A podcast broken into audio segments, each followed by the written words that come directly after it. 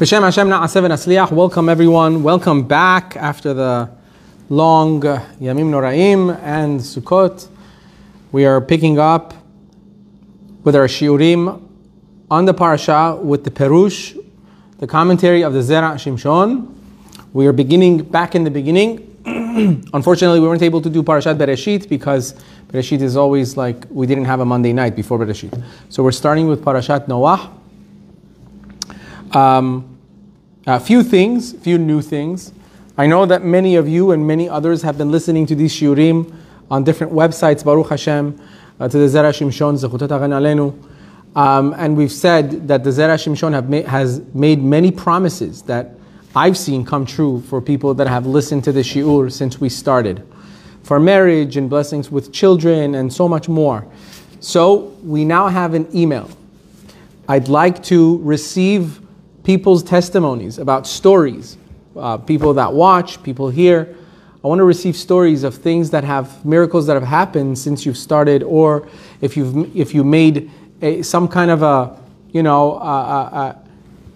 was a reason why you wanted to start listening or learning the Zera Shimshon, and if that came true, I want to hear those stories. And if you would like, you can tell me to share them or not share them, but I think it would be a zechut. Not only that, but it would inspire other people as well. So share those stories with us at zerashimshonstories@gmail.com. Very simple, zerashimshonstories with an S at the end @gmail.com. I want to hear those stories, and I would definitely love to share those stories with others.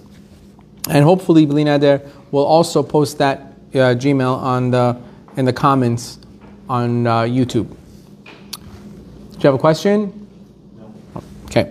Tonight's shiur is dedicated and sponsored for the loving memory of Haya Bat Elka. May her neshama have an aliyah. Amen.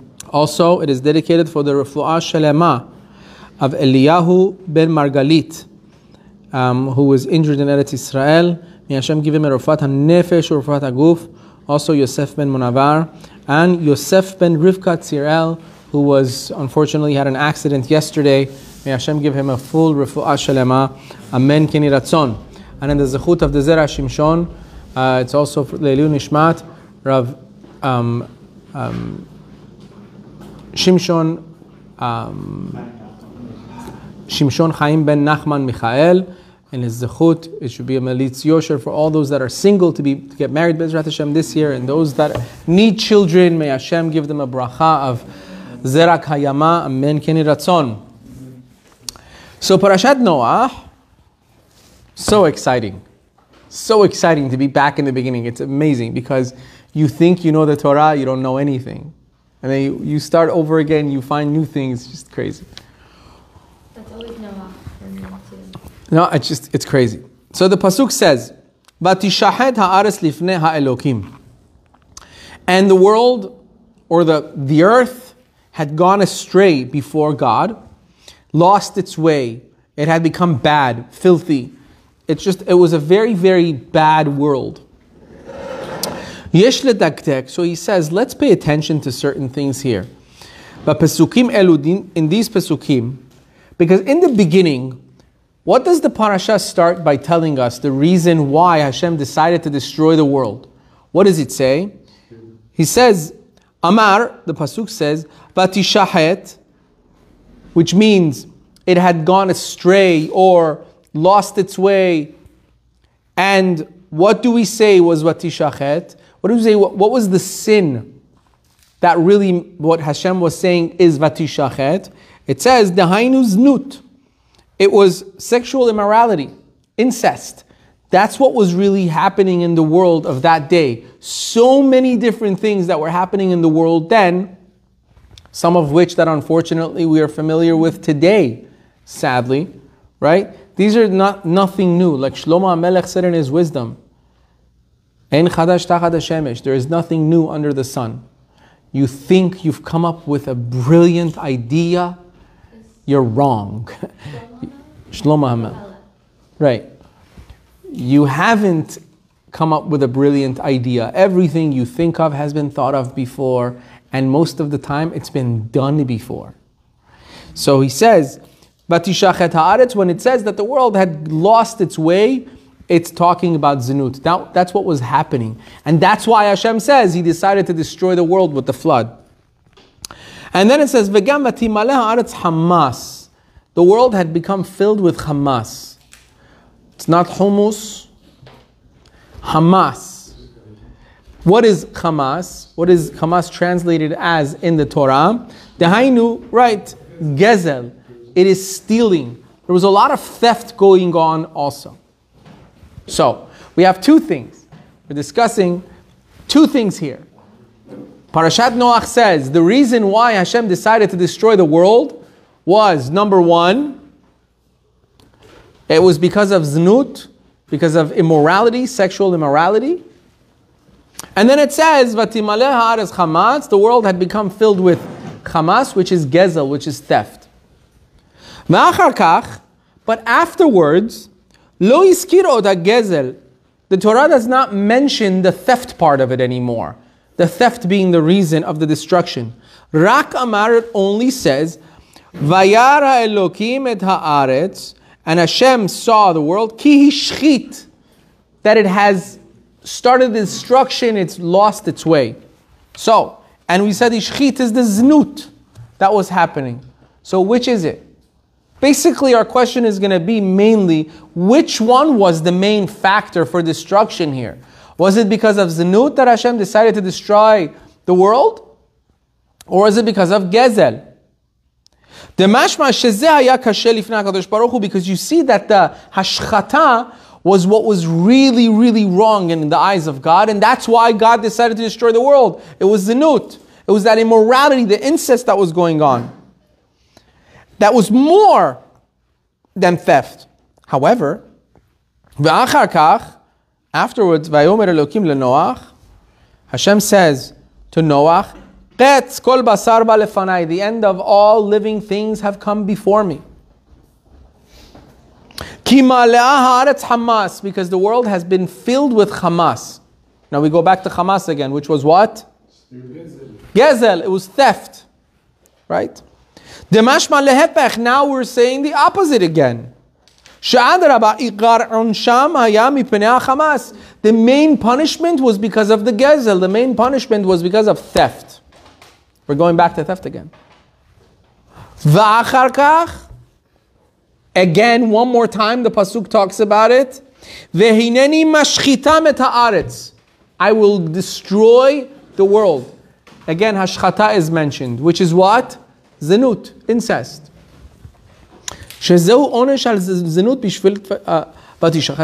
So which one is it? Did Hashem destroy the world in the time of Noach with the flood because of theft or incest? Because of that immorality? Or was it because of people not respecting each other's belongings? Which one was it? It's a very good question. In fact, it's a very simple question. Because when we read the Torah, we should really ponder this question ourselves. Because many times the Pasuk, as he just mentioned, quite a few times the Pasuk says, you know, Hashem said he's going to destroy the world because of the Hamas. And then it says because of the Hishchit. So which one is it? Was it the Hamas? Was it the stealing? Or was it Hashchata? Right? Any questions so far?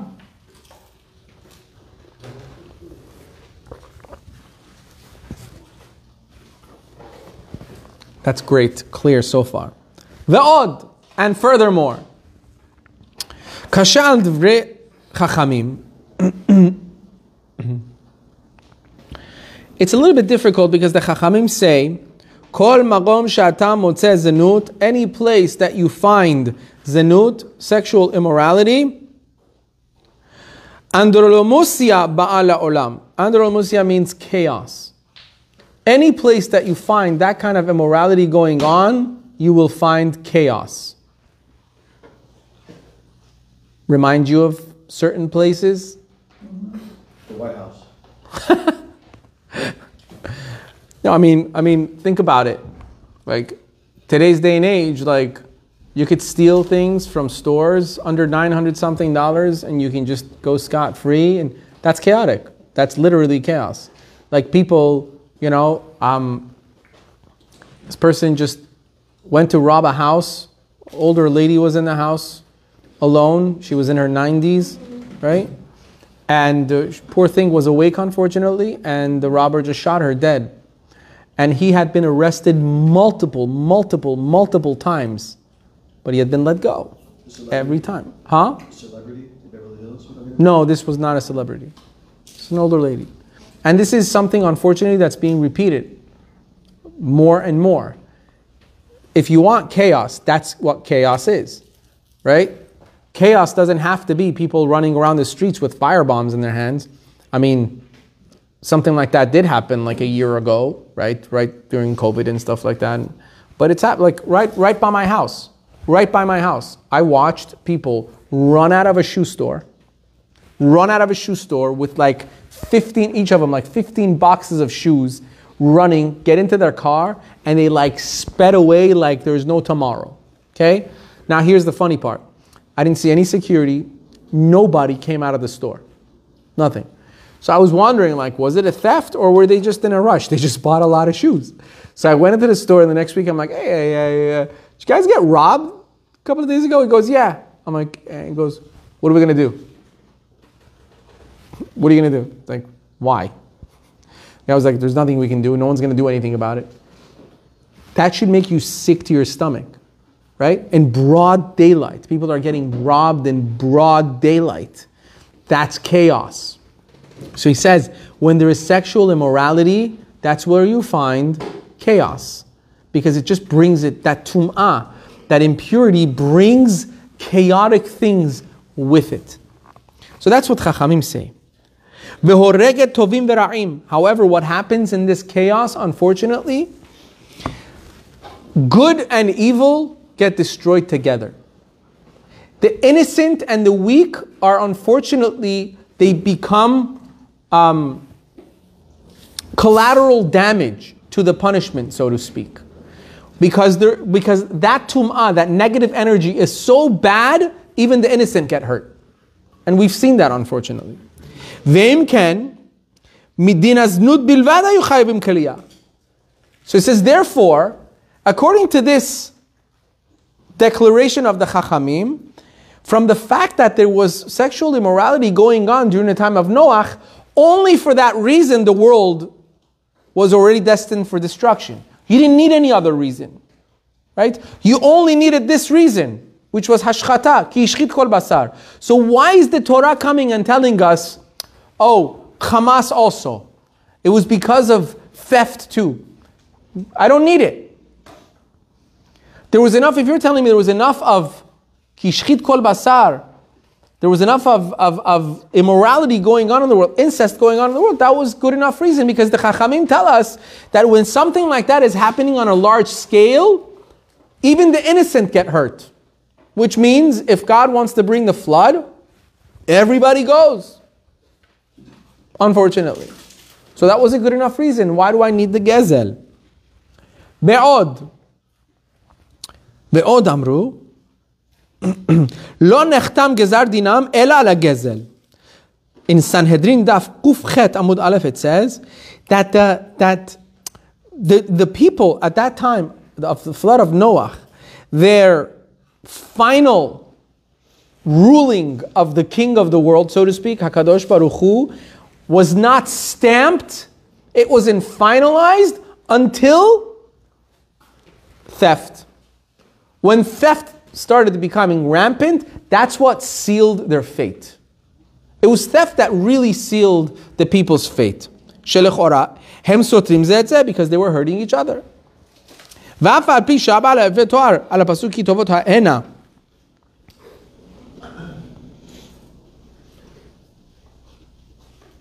Okay, so therefore we still have a question, right? So if now we have another place in Sanhedrin that says it was Gezel. It was because of theft that sealed the fate of the people in that generation. So which one was it? Why do you even need the sealing of their fate because of theft?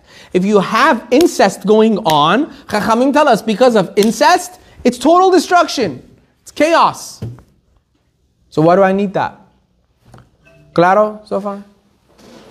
Everybody got it? Yep. Hadar, you good? Here we go. This is beautiful. Listen to this. And he says we can answer everything. We can answer everything with what's brought in the 5th chapter of Brachot. Daf Lamed Bet Amud Aleph. 32, first side of the page. In Devarim, when Moshe Rabbeinu is talking to Bnei Israel, right? In the Pasuk it says, names of different places that the Jews travel. However, what's the reason that Moshe Rabbeinu mentions the names of the places the Jews traveled? That's what he said. Right. So Moshe Rabbeinu is mentioning different locations that different things happened with Bnei Israel. But he didn't want to say explicitly what had happened. He'll mention the location. Right? Like, you want to hint to your friend when you were teens, what you guys did at the corner of Pico and Robertson, when you see each other, you'd be like, hey, hey, hey, you remember Pico Robertson? Hey, you remember that? You crazy, right? You'll never tell them exactly what you did, right? This is what was happening. Well, you probably do it to your friends because you want to embarrass them. Moshe Rabbeinu was doing it to the Jews because he didn't want to embarrass them. So he was just hinting to them. So he says, when it says V'di Zahav, it was the name of a location, V'di Zahav, Amre Deve Rabbi Yannai. Right. The Beit Midrash of Rabbi Yannai say, Kach Amar Moshe Lifnei HaKadosh Baruch Hu. This is what the Beit Midrash of Rabbi Yannai said. He said, Moshe Rabbeinu was saying before HaKadosh Baruch Hu, Ribono Shel Olam, Bishvil Kesef Vezahav, Sheishpata Lehem LeYisrael, At Shamru Dai, Hu Garam She'asu HaEgel. Listen to what Moshe Rabbeinu said to HaKadosh Baruch Hu. V'di Zahav was the sin of the Chet HaEgel, worshipping the golden calf. That's what Moshe Rabbeinu was hinting to the Bnei Israel. The house of the Beit Midrash of Rabbi Yannai says, you know what Moshe Rabbeinu was saying to HaKadosh Baruch Hu? Why did he name it Di Zahav? That's not the name of the location. It was Har Sinai. Okay. Why did he call it Di Zahav? Because you could read Di, the word Di, Dalet, Yud, also Dai. What does Dai mean in Hebrew? No. Enough. Dai Zahav. What does Dai Zahav mean? Enough gold. HaKadosh Baruch Hu was saying to Moshe Rabbeinu was saying to God, God, you gave Bnei Israel so much gold, so much so that they said, Dai, enough. Imagine having so much money that you'll be like, hey, I'm cool. Please no more. Can you imagine saying that? I don't think anyone in this world has ever said those words. I don't think anyone you've ever known has ever said enough money. Have you ever known anybody that said enough money? Like, listen, no more investments. I'm going to pull out of everything. No more working. No more investments. Nothing. I don't want any more money coming in. Right? Have you ever heard of such a thing? No. It says, Bnei Israel, you have? You have? No investments. No money coming in. No profit coming in from anywhere. Just living off of what they have, enough, and giving away. Hazaku Baruch. That's because they're like very depressed. Oh, because they're very depressed. That's it. But that, by the way, brings up a very, very important point. Brings up a very, very important point. Here's someone telling us that he knows somebody that has so much money. They don't want any more money. But that's because they're very, very depressed. That's living proof that money does not bring you happiness. Right? Living proof. You know, we live for Olam Haba. We live for the world to come. When the moment you forget that you live for Olam Haba and you think you're living for this world, that's when depression comes in. When you constantly want money, it's because you forget that you're living not for here, you're living for there. So you're constantly trying to get money for this world. And you're spending money in this world. But you don't realize that your neshama is getting more and more unhappy the more you have, because that's not what it wants. Unless you're giving the neshama what it wants with that money, then you have the best of both worlds. You give so much tzedakah, you do so much chesed, you help so many people, then your neshama is getting its side of the coin, and you're also having pleasure from your money. The greatest pleasure a man could have is by seeing someone else smile because of you. You help someone out, it's the greatest pleasure you'll ever have. Guaranteed. So back here. Bnei Israel, it says, they got so much money. Hashem, Moshe Rabbeinu was saying to HaKadosh Baruch Hu, you remember when you gave Bnei Israel so much money, when they so much so that they said, dai zahav, enough gold? That's the money that caused Bnei Israel to build the golden calf. They had too much money, they had too much gold. So what did they do with it? It enticed them to build the golden calf. So you understand, to have a lawyer like Moshe Rabbeinu on your side, literally telling God, you know what, Bnei Israel might have worshipped the golden calf. Yes, I didn't eat for 40 days and 40 nights on the mountain. I came down, They disappointed me as well as you. But hey, let's be honest. When it comes down to it, whose fault is it really? Right? HaKadosh Baruch Hu, you gave them a lot of money, a lot of gold. They got bored. What did you want them to do with the gold? There was no markets around, no Amazon, no eBay, nothing. What do you expect them to do with all that gold? They got to do something. You know, Bezrat Hashem, you guys will have kids. Amen. You'll have kids someday, right? I've learned something about kids today, especially today. When they come to find some money, meaning like it's either allowance or they did something, they earned some money for themselves, right? Kids, younger kids, you know, they don't save money to like buy something that they need, right? That's not how it works. Like, oh, I need this, I'm going to... They go, okay, so I have this money. What should I spend it on? Like, it's like, I got to find something to spend this money on because I have it. It has to be spent. Like, you have to constantly explain, like, just because you have the money, it doesn't mean you have to spend it right now. Save it until you need something and then you can spend it. No, but like, then why did I get this money? Like, why? I have to spend it. And it's usually junk. This is what happened. Bnei Israel had so much money, they felt they got to do something. So Moshe Rabbeinu told HaKadosh Baruch Hu, you gave them all this money, and they did something wrong with it. It was whose fault? It was your fault, technically. And this is what the Chachamim say. Ari Nohem, a lion roars, not because it just ate grass. A lion roars because it just had luscious meat. Basically, what the Chachamim are saying is, a lion doesn't roar because it ate grass or wheat or like... A lion roars because it eats meat. It's fearsome, it's strong, that's what gives it the energy. Because it has meat, it's a lion. You feed a lion hay, it's a donkey. That's not a lion. Right? You'll never find a vegetarian lion. You'll find a vegetarian lying... I found those a lot. I'm only a vegetarian on Sundays. You know, or like, you know, no. You'll find a lot of those vegetarians. But you'll never find a vegetarian line. I got to write that down. Can you write that down? I got copyright. I'm kidding. What? Did you think of that before? No. This just... What about the vegans? A1. All right. So we'll continue. What? That voice more into my share. I don't think it's Ein Ari Nohem, a lion does not roar. Mitoch chupa shel teven, ela mitoch chupa shel basar.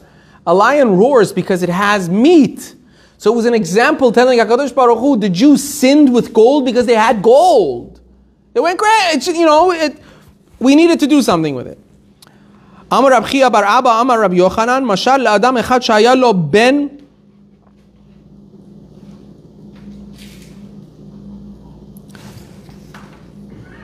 It's a mashal, it's a parable. It's comparable to someone that had a son. He gave him food, he gave him drink, he gave him wine. Then he put around his neck a wallet or a case full of gold. And he sat him down by the house of harlotry. It's like that. It's a mashal that the Chachamim say. Like, how do you feed him and give him wine, make him drunk, and then give him all this gold, and then sit him down in a place that he's definitely going to sin? How do you challenge someone like that? So Moshe Rabbeinu was telling HaKadosh Baruch Hu, you challenged Bnei Israel because you gave them so much money, they didn't know what to do with it. Amar Rabbi Shmuel Bar Nachmeni. Rabbi Shmuel Bar Nachmeni says, Amar Rabbi Yonatan, in the name of Rabbi Yonatan, Minayin shechazar HaKadosh Baruch Hu b'odol Moshe. How do we know that HaKadosh Baruch Hu accepted what Moshe said? Because later it says, V'kesef irbeti la v'zahav asu la ba'al.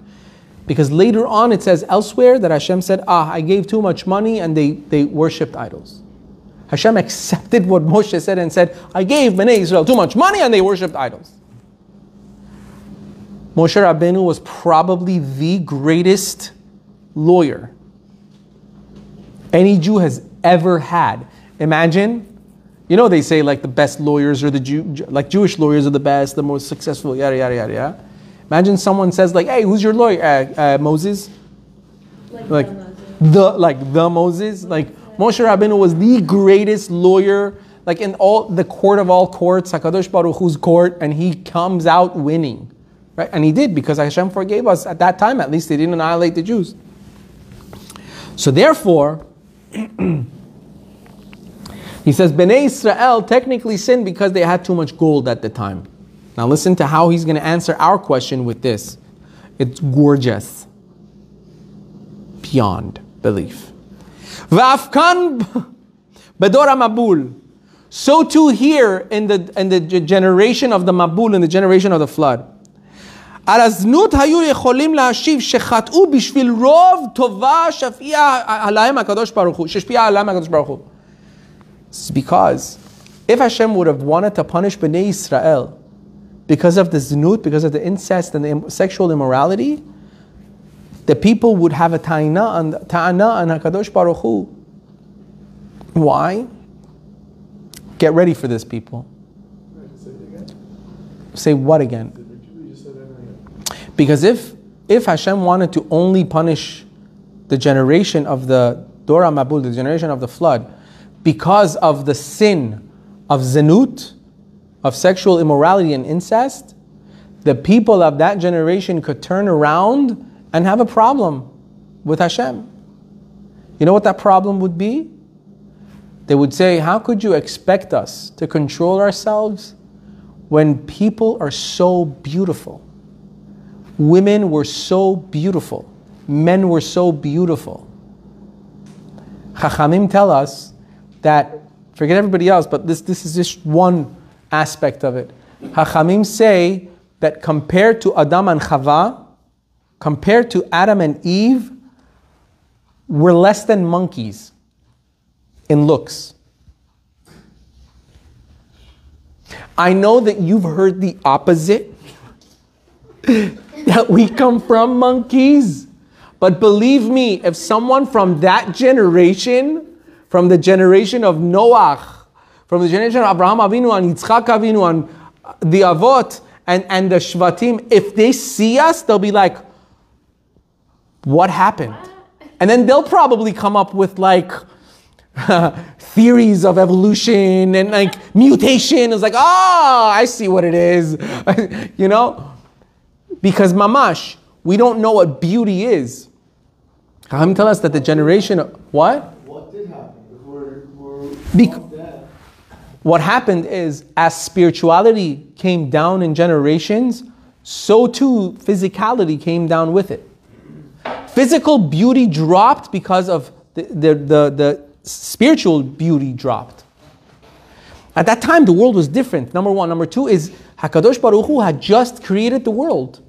You have to understand, you know, Noach was living in the same generation with Adam and Chava and his kids. Do you understand what it means to be first generation created by God?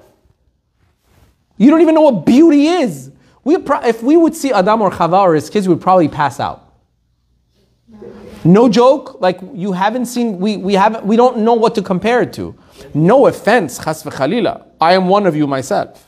Right? This is no offense to anybody, anywhere. But I'm just saying. I never thought about it like that. Angels couldn't control themselves. Ah, it's going to bring it down. Ah! You just, psh, look at you. See what happens when you're not in your phone?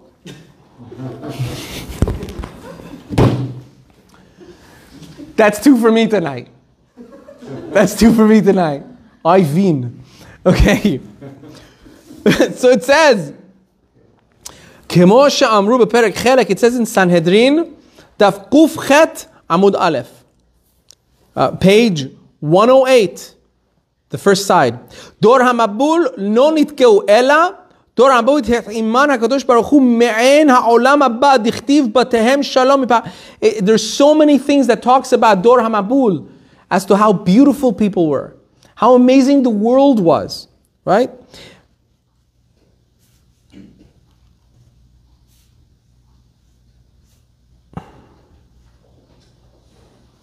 And then over there it says that these people were not so guilty of all of their sins, other than the fact that the enticement at that generation was so high.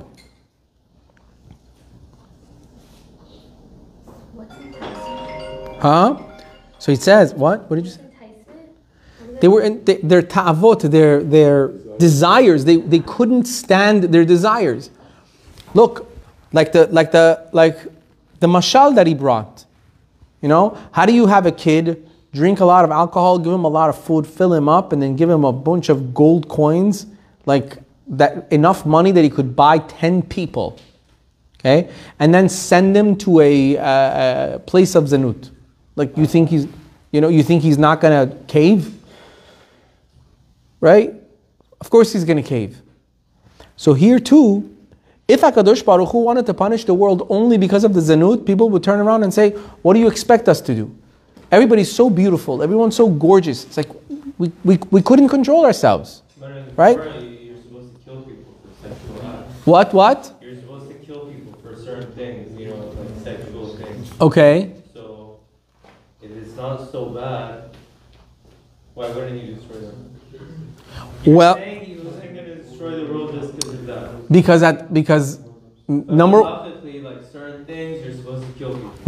number one. So it's not so bad. So number one, the Torah wasn't given yet. Right? Yeah. The Torah wasn't given yet.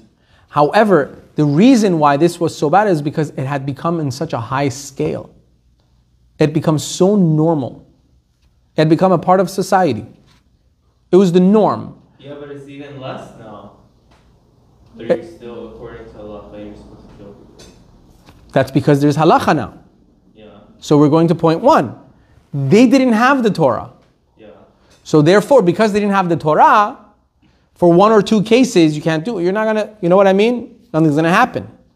But when the entire world is following suit, then you have a problem of like, the world is being destroyed because of incest. Everyone's doing the wrong thing. So what was the other thing? The animals. Right, that was the part of that. That's what sexual immorality is. It wasn't just with humans, right?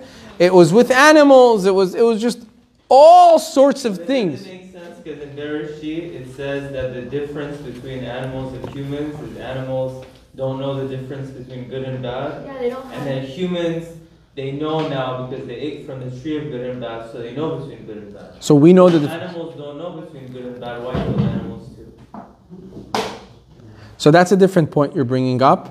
But if we're going to answer it from this shiur, we can simply answer that what? As we answered, when there is znut, there is what? Chaos. The innocent go with the guilty. That's what the Chachamim said. So right? Because of the survival of the world and because Noach was a tzaddik. Or else the Torah wouldn't say, Noach ish tzaddik, tamim haya. He was a tzaddik. I thought he was the only tzaddik. I thought that the whole generation... He was the only tzaddik. But that doesn't mean there were people that just didn't know better, were innocent, children, this and that. We talked about this before, I think last year. Mm-hmm. Right? But unfortunately, the world had become too chaotic. So it says, so therefore it says, ובפרט בדור ההוא, especially in that generation, שהיו להם נשים יפות. In that generation, women were extremely beautiful. Ad me'od, it says in Sanhedrin. Ad me'od. Uma ya'asu shelo yachetu. What should they do that they shouldn't sin? How could they not sin? Right? Im ha'ayin ro'eh v'halev chomed. Because the eye sees and the heart desires. How it is. We're walking around. Everybody's so beautiful. Everyone. It was inevitable almost. That's what it's trying to say. ומכל שכן, כי אפילו בני האלוקים, דהיינו שתי המלאכים שנפלו לארץ חטאו אף הם. There's more, even more so that we know that the Torah says, it's brought down, I mean, it's learned from the Torah, that there were two angels that came to earth, and even the two angels fell with this problem. That's very Kabbalistic. We can't get into it. How do angels even sin? They don't have free will.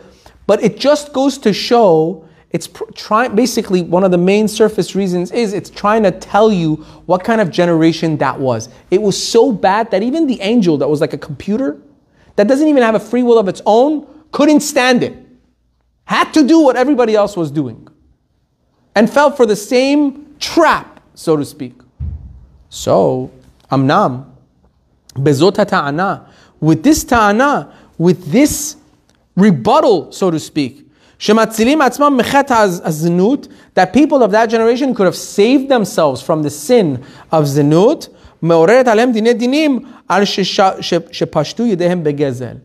because of this. So what was our question, original question? What was the original question of the Zera Shimshon? Hashem wanted to destroy the generation because of zinut? One time it says Hashem destroyed the world because of zinut, and then it says because of theft. And then it says zinut again, and then it says theft, right? So which one is it? Was it because of zinut or theft? Why do I need? And then the second question was, why do I even need the theft? Because we know already, Chachamim tell us that because of the sin of zinut, chas v'shalom parminan, everybody goes. So you only needed that reason. Why does the Torah have to tell us that there was also theft? So he's, now you know, well, just answer it. One second. So he says, because they could have saved themselves from destruction by having the rebuttal and saying, how did you want us to lay off? We couldn't. People were just too beautiful. We couldn't hold ourselves. We couldn't control ourselves. It was too much. And Hashem would have caved. They're right. I gave them this beauty. It became too much for them, right? So he says, but that in itself became their destruction. Why? Main judgment came on the people of the Dor HaMabul because of Gezel, because of theft. Why? Shem HaTe'imin Me'ein HaOlam Haba V'nitkeu B'shvil Rob HaTova Mat Sorech Haya Lahem LeGezel. It's because if you're living in such an olam haba, the people were living in literally heaven on earth. Every aspect of it. If you're living in such an olam haba, if you're living in such a Gan Eden, why do you need theft? Why are you stealing from other people? You have everything. People had everything. Everyone was beautiful. The land was perfect. Everyone had everything. So why are you stealing from other people? That became their last sentence. That became what sentenced the entire world to destruction. That's why the Torah first says, it was because of zinut, and then it says gezel. You could have destroyed them because of zinut? No, maybe they would turn and say, how could we have controlled ourselves? Everyone's so beautiful, you created us this way. Then Hashem could say what? Oh yeah? Everything's so great, everyone's so beautiful, you have so much money, you have so much wealth, you have so much greatness in this land, then why did you steal? Why do you need to steal? If you're stealing when you have everything you need, that's something that calls for destruction. That's something that can never stop. Because if you're stealing because you have needs, okay. If you're stealing because you have everything and you're still stealing, you have problems. Right? Says says, from here you learn that people were stealing just to anger HaKadosh Baruch Hu, out of spite. No one needed anything. It was theft out of spite. Like in Persian, you know, there's no way I can say this in any other language. But in Persian, there's a saying, Khubi zir deleshun zade bud. You know what that means? Too much good, it got to them. There was, when someone has too much good, it's not so good. It had become so good that it was just not good anymore. Not good enough. If that makes any sense.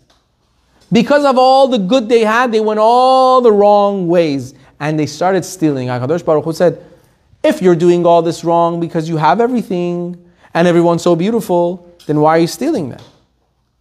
That means you're just doing it out of spite. You don't need to.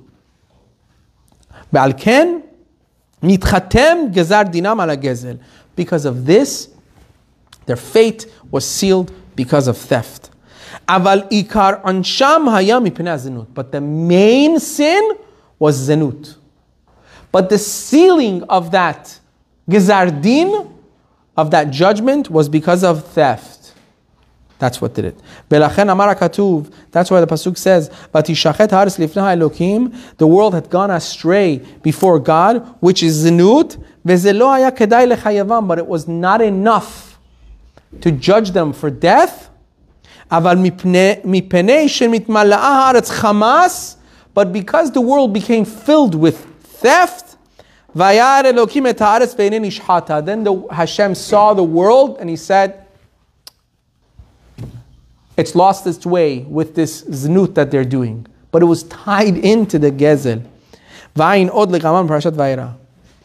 And he says later on in Parashat Vayera, he says more on this subject as well.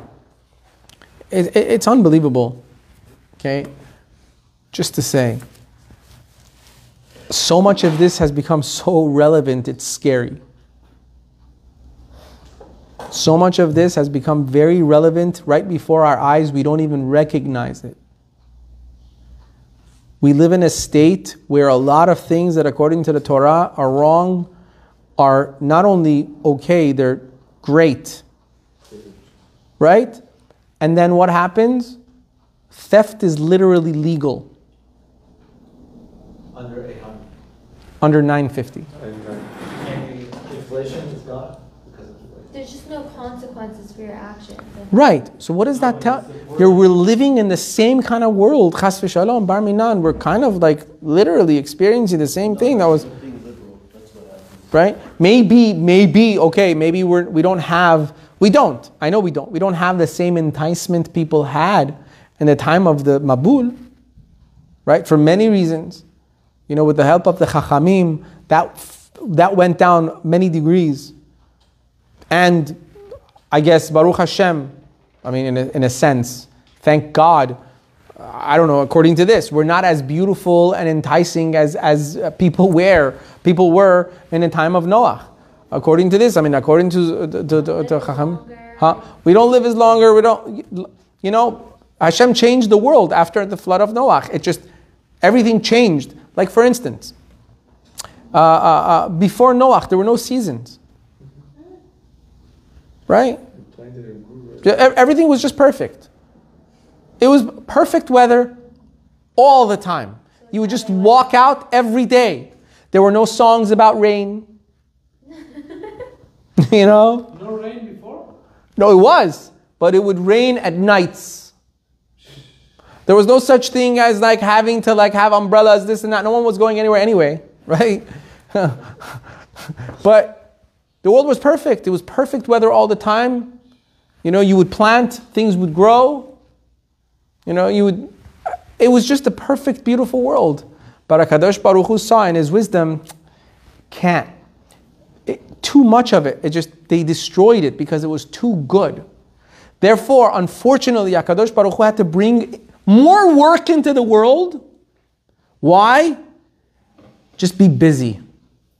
Hashem basically said the world needs to be busy working. Once in a while, staying at home. Once in a while, going out. Not all the time, just having everything perfect didn't work with our Yetzer Hara. Having it sunny every single day didn't work with our Yetzer Hara. Imagine going out every single day and go, ah, what a beautiful day. Right? Imagine that. I mean, different people see beautiful day differently. I mean, depending on where you came from. I mean, at that time, in the time of Noach, everybody came from the same exact place because there was no Pangea. You know what Pangea is, right? There was no separation of the earth into 7 continents. It was just one continent, right? So it was one zone, everybody living together. Weather was perfect all the time. Like all the time. It was a world of bliss. But did it do good for us? Obviously it didn't. It didn't. So for whatever reason, HaKadosh Baruch Hu needed for us to once in a while come out and be like, ah, I hate this weather. I'm not going out today. So maybe it's good for you not to go out today. Yeah?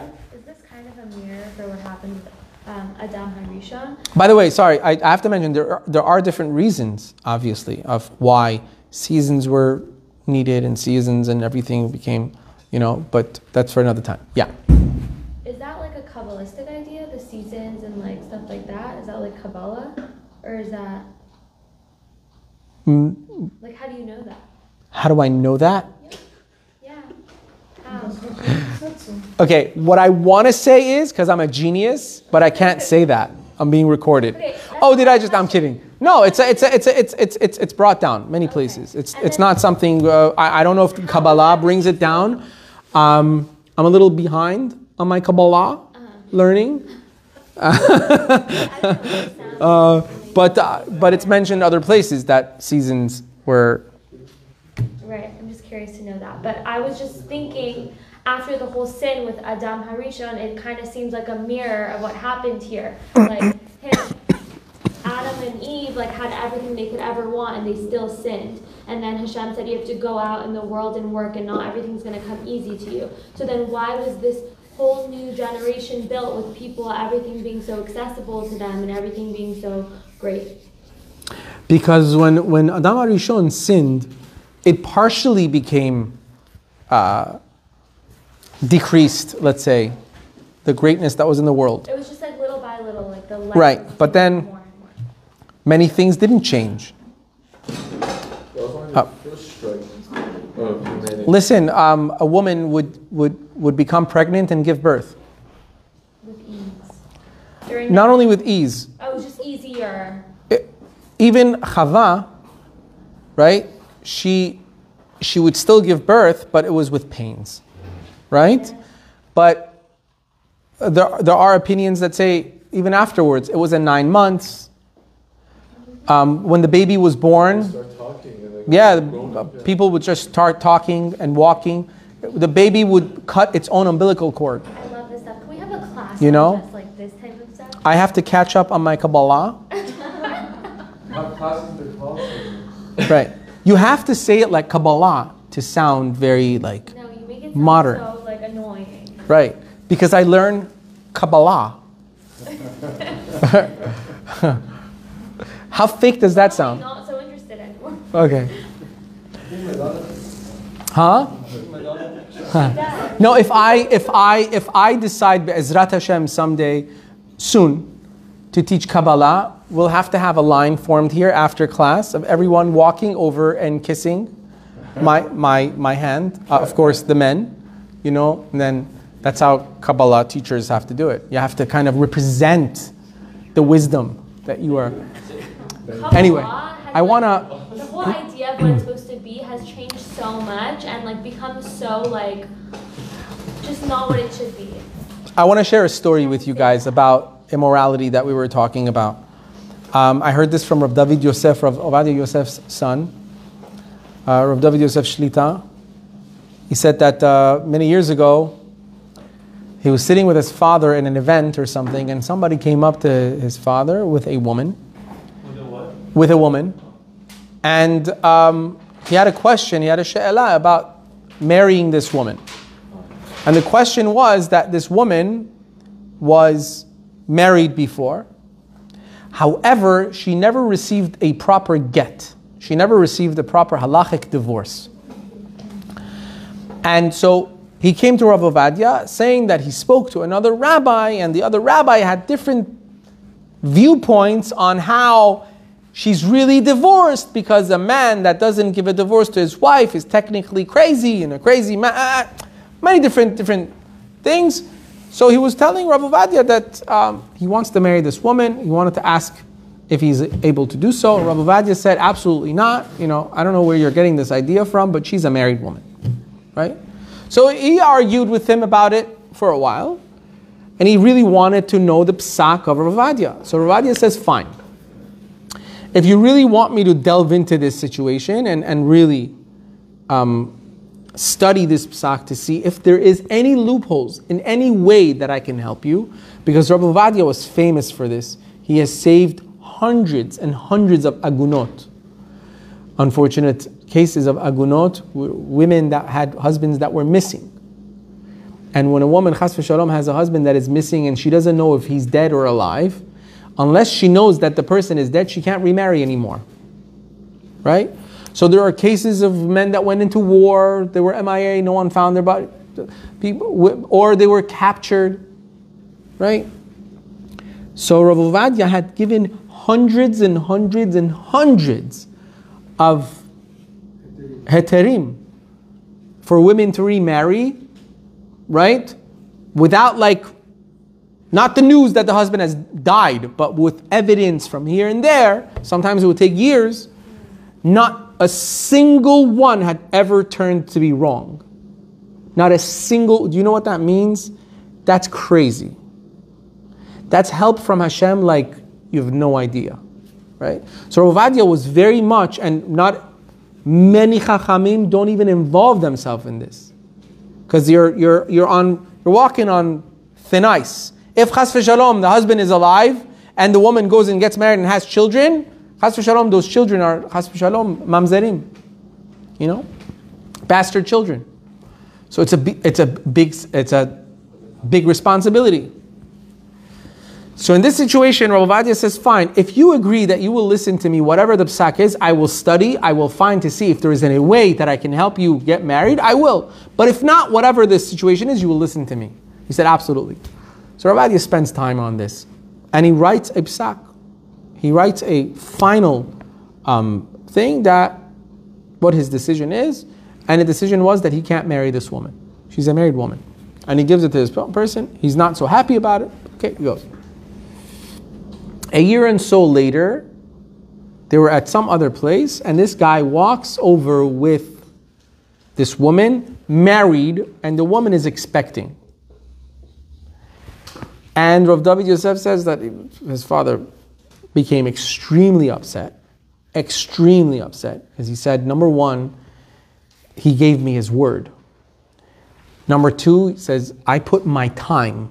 This means I wasted my time for this person. He didn't value my time, that I was doing him a favor, really trying to help him here, right? He becomes very, very upset. And he shows that he's very upset to this man and the woman. Make a story short, unfortunately, that person did not make it through that year. What person? The person that married that woman, after Rav Ovadia had a talk, said certain things to him. He did not make it through that year, and he knew that was the reason, because when he was in the hospital, he spoke to Rav David Yosef, and he even told Rav David Yosef, this is because of Rav Ovadia, but he still, unfortunately, said that he was right.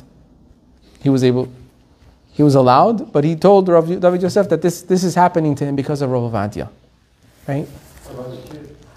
Many years later, Rav David Yosef was giving a lecture someplace in the States, I think. After the lecture, a 16, 17-year-old kid comes up to him and says, could I speak to you outside? He says, sure. They go outside, and this kid starts crying. And he says, do you know the story about da-da-da-da? Of course, how could I forget? So the boy says, it's him. He's the child. And he's upset all the time. He doesn't know what he's going to do in his life. He feels he's lost. What wrong did he do? Rav David Yosef was saying he hugged him and he kissed him. He said, don't worry, you've done nothing wrong. Because the kid, poor kid, he's done nothing wrong. He's done nothing wrong. His parents made a mistake. A big mistake. He's done nothing wrong. He's a Jew. He's just a certain category of a Jew that can only get married to certain... Huh? Right. He's a mamzer, unfortunately. He can't be married. A mamzer? A mamzer. So, right.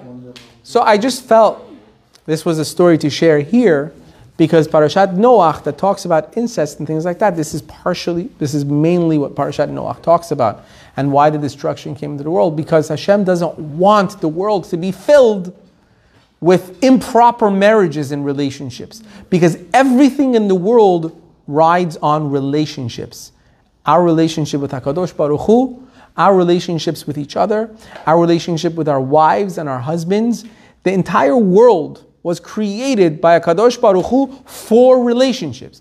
The first mitzvah in the entire Torah is pruruvu, is to fill up the world and procreate. How do you do that? By having a relationship. But HaKadosh Baruch Hu made laws and said, this first mitzvah of the Torah that I'm giving you, which is the most important mitzvah, it's the first one, I want you to fill up the world, I need you to do it correctly. With kedusha, with tahara, with purity and holiness. Was there institution of marriage? Baruch Adonai le'olam, amen, amen. Did they even know about marriage?